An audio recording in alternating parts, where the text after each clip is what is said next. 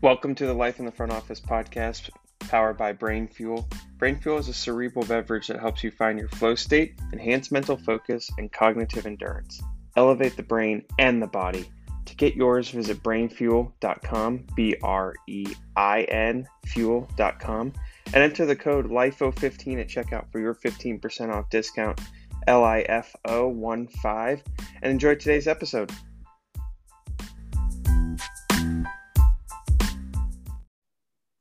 Welcome to today's episode on Life in the Front Office podcast, powered by Brein Fuel. Here with today's guest and Heather Lawrence, Director of Operations with CrossFit. Really excited to talk to her uh, today about our second edition of 20 Secrets to Success that will be coming out here soon. Obviously, a lot happening in the world of college athletics with NIL and, and the news that has recently um, transpired as as you know college student athletes are allowed to make monies make money on their name image and likeness.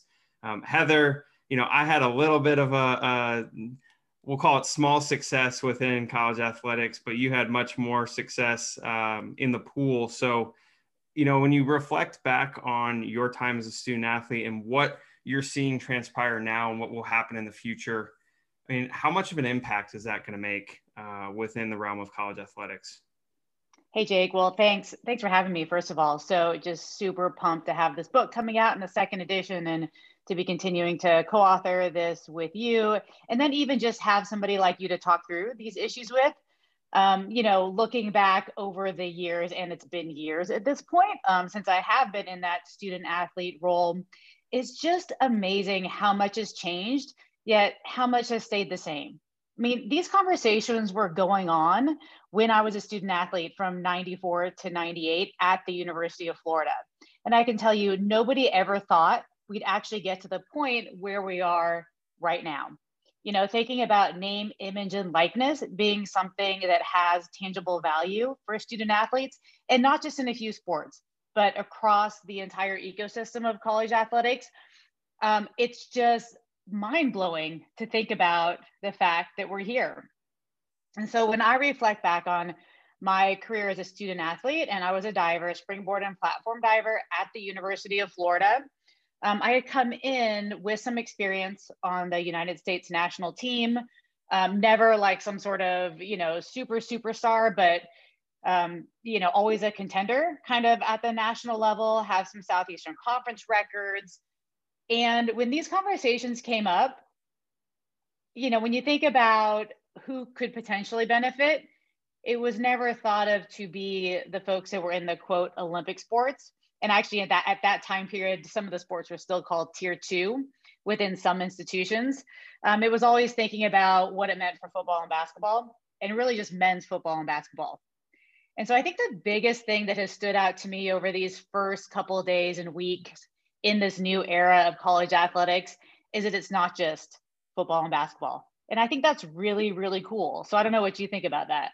Yeah, I think it's amazing just to see. I mean, I even, again, there's so many stories that are out there already, but even um, two sisters, you know, twin sisters that are on the same team that are, um, I believe it was basketball, but that, you know, they're getting uh, a shot at a kind of a dual sponsorship, right? And, and there's just going to be more and more examples to come. But I think to your point, it's not just football and basketball on the men's side, it's every sport. And it's, you know, um, understanding that, I mean, look, this isn't college athletics, but you just had a 15 year old sign with a professional women's soccer league team, right? In the, in the NWSL.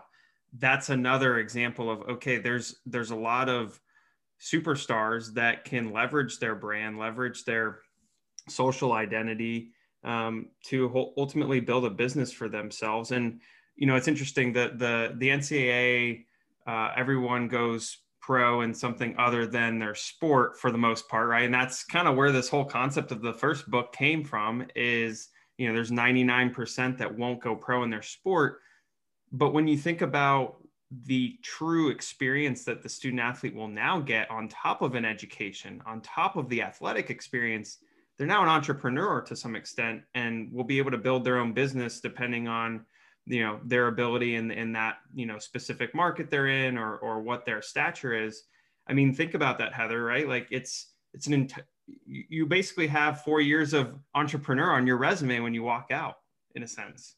Absolutely. And, you know, we've already seen that. We have a young woman that started a clothing line, right? So they're the student athletes. Number one, they're way more mature and way smarter um, these days because they've experienced so much of this in this digital world, right? And I think the interesting thing also is even coming out of a COVID year with kind of this teaser for the last 18 months that this might happen, which of course is why we got it in the book and why we wanted to provide that type of guidance for student athletes, is that we were pretty sure as an author team this was going to happen. But as you can imagine, like we weren't like, felt like we had an inside track on it, right? We had to go with it. And at some point, this was going to click. And that's why we happen to be on the cutting edge and the leading edge of this topic with respect to getting something published. That doesn't mean there aren't other people out there writing on it, but not within a format that really fits for an incoming student athlete in a college environment. And I think that that entrepreneurial nature is second nature to many student athletes anyway. And we've seen it for years and years. We've seen student athletes finish their competitive career, they've gotten into some different business interests. And what this does, it compresses a timeline for those opportunities. No longer do student athletes have to wait until they're in their senior capstone student athlete class to think about what's next. They can start building where they want to be. And maybe it's their side hustle after college, also. This doesn't have to be like their primary means of income, but think about what's happening in kind of our global economy and the way people are able to um, kind of have a career that might even be their primary career, and whether that's a professional athlete or as uh, using the academic area of interest and going in a more traditional career path, whatever these student athletes establish during their time and coming into their student athlete experience, it's something they can carry on and have with them. And if it doesn't continue after their four years or after they graduate, they've had that experience and they understand that and they'll bring that to a future employer. The one thing that is going to be really interesting is that student athletes have a very limited amount of time outside of practice in school as it is now. And this is not an easy thing to accomplish, right? Even I mean, most, we... I mean, most entrepreneurs, they need every day, every hour of every day of every week to accomplish what they're going to do, right? So to just sit back and think, look, you, you got to look through a different lens and different perspective of, hey, not every student athlete's going to be able to have, you know, 20, even let alone probably 10 hours a week to even focus on this type of stuff. Granted, their priorities, but hey, like we say in the book, right? Like you've got athletics, you've got school, and you've got everything else in your life being family, friends, and and everything else that encompasses it. You got to pick two of the three. Well, now you've got entrepreneur that sits in there, and now you've got to pick two of the four. I mean, how how does that work? Oh man, it's crazy. And I'll tell you, some of the coolest conversations I've had about this topic are actually with someone that uh, we were fortunate to include in the book, and that's Kerry McCoy, one of the most decorated wrestlers in the history of the sport of wrestling globally, and then specifically in the United States. So, Kerry, if this if NIL had been in existence during his time as a competitive wrestler, Kerry would have had all sorts of opportunities during his wrestling career and could have carried those on. Talking to him, he thinks if he was a wrestler, even today, with the legislation as it was expected to, to come about, like it has, that he would have really been challenged to make this happen for himself. And he's not sure where he would have been with respect to how much time and energy he would have put into it. And it's one person's story. And the one of the things we're seeing evolve are some of these supporting companies and programs that are helping institutions leverage student athlete uh, valuations and leverage those relationships. So the student athletes will have some support.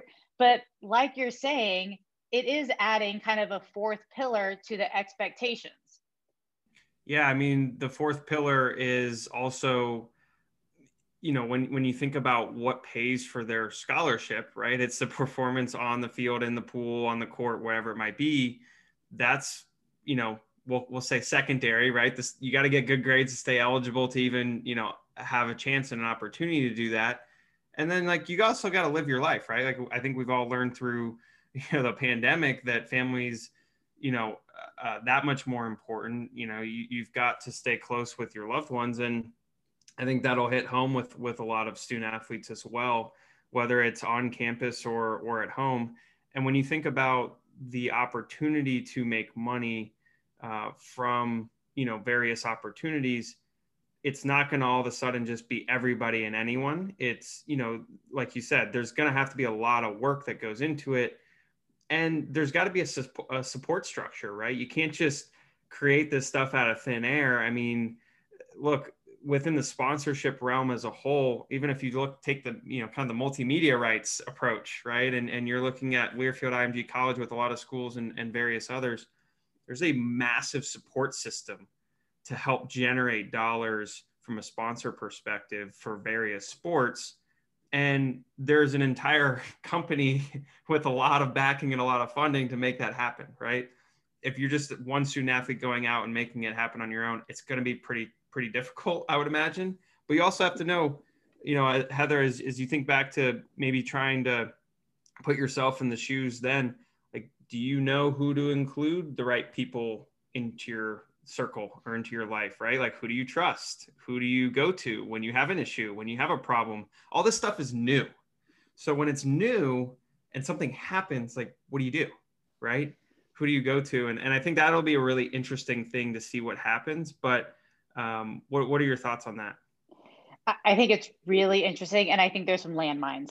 And I, I think that many institutions are setting themselves up to avoid many of the landmines but if you think about it, like all of those things that a sponsorship, an agency, or a professional in that space knows about category conflict, deconflicting different things, um, alignment of values. Like when you're 17, do you even know where your values may stand in a few years or what the risk is of that company going bankrupt?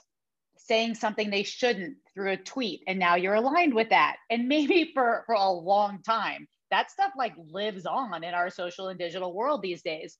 Um, and so we saw a lot of action in week one with NIL. We saw models ranging from GoPuff offering every single student athlete an opportunity, which was super cool, to some very targeted um, and big dollar deals. And I'm sure more details will continue to come out as we move forward with some of those. And some of them were super creative and look like they really do align with the authentic student athlete and who that person is.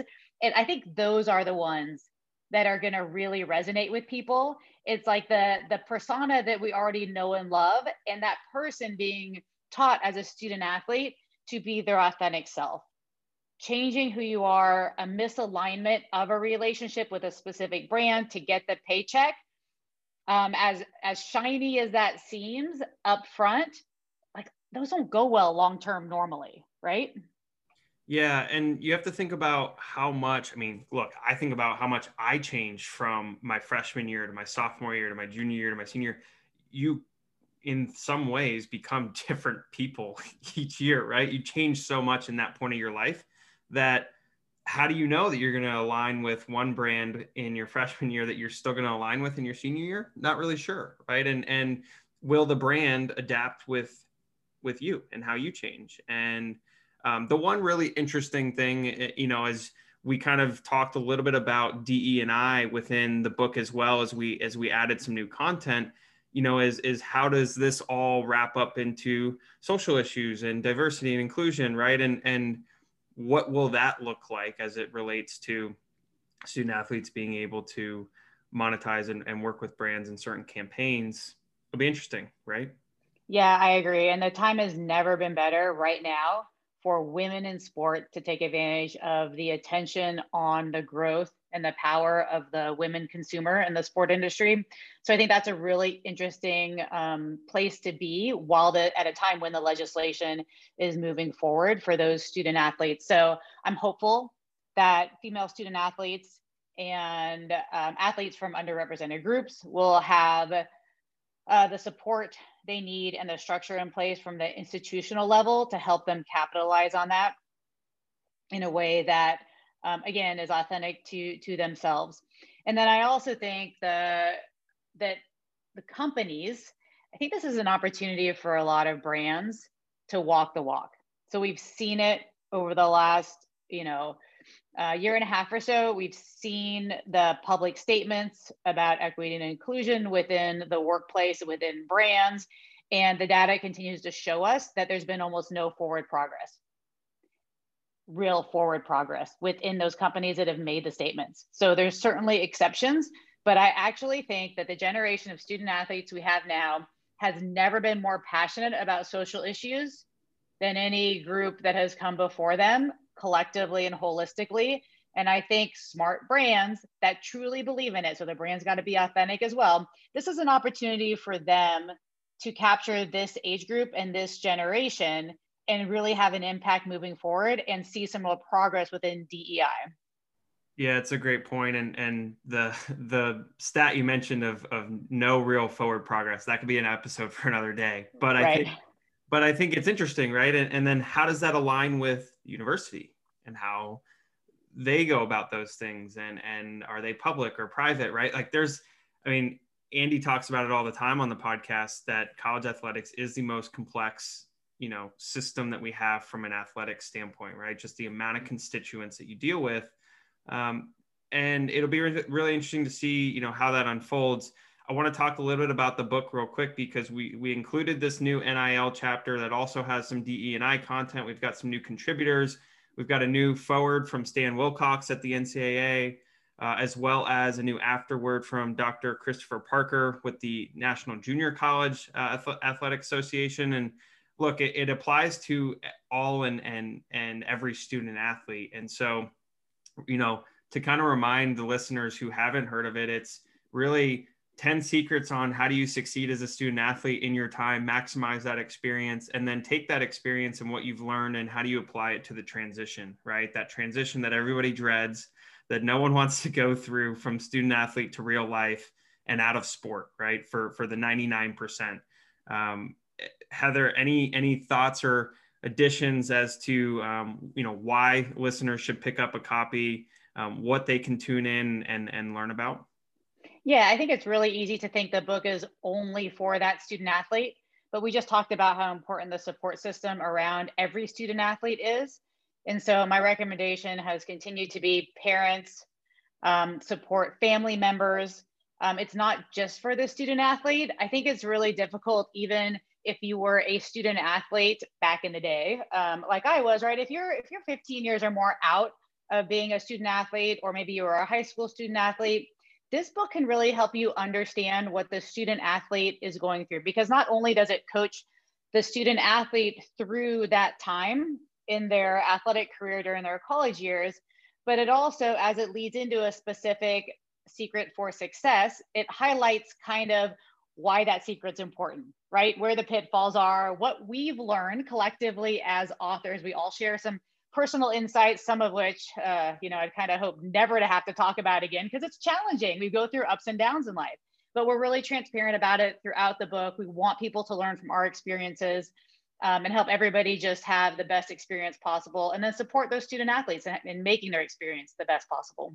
Yeah, 100%. And you also mentioned one thing as we wrap up is is the high school student athlete, right? Like this this entire you know evolution of, of how the student athlete will be viewed, it's going to have a trickle down effect too to the high school student athlete. We haven't even seen what that's going to be like, but that's going to affect the recruiting, you know, c- component of it. There's going to eh, like where kids go to high school because of, you know, the, the market that they're in or look, we don't know what it's going to do, but I can guarantee you there will be some sort of shift and, and change within the high school and the youth, you know, athletic and sports systems as we know it just because of you know look the youth and, and high school system as you know heather is set up so that you can try and chase that dream of being a student athlete right? Like everyone wants to do that. And so now that you can actually not only is everyone chasing the scholarship because your school you know to some extent your school might get paid for now you're chasing the fact that you can make money too that's a whole different ball game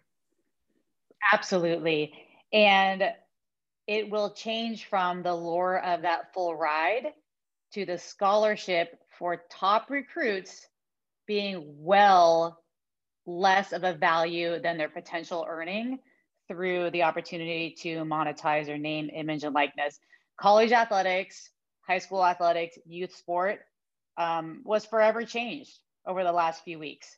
And for those of us that are thankfully on the outside of it now, um, although I do have two children, um, you know, looking back in, it's a fascinating place to be. And there's nothing I want to do more than help support those student athletes that are navigating this at this time in their lives.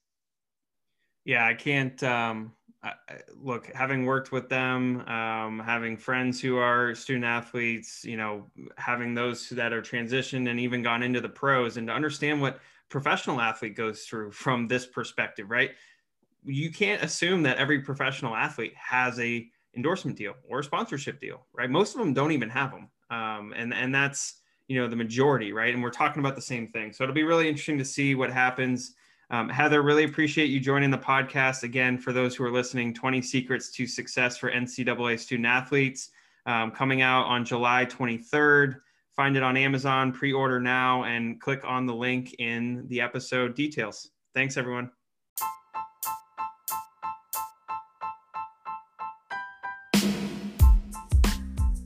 Thanks for listening to today's episode on the Life in the Front Office podcast powered by Brein Fuel. Remember, you can get 15% off your next purchase at breinfuel.com, B R E I N, fuel.com, with the code LIFO15, L I F O 1 5 at checkout. And if you like Brein Fuel, give us a shout out, comment, share, and leave a review.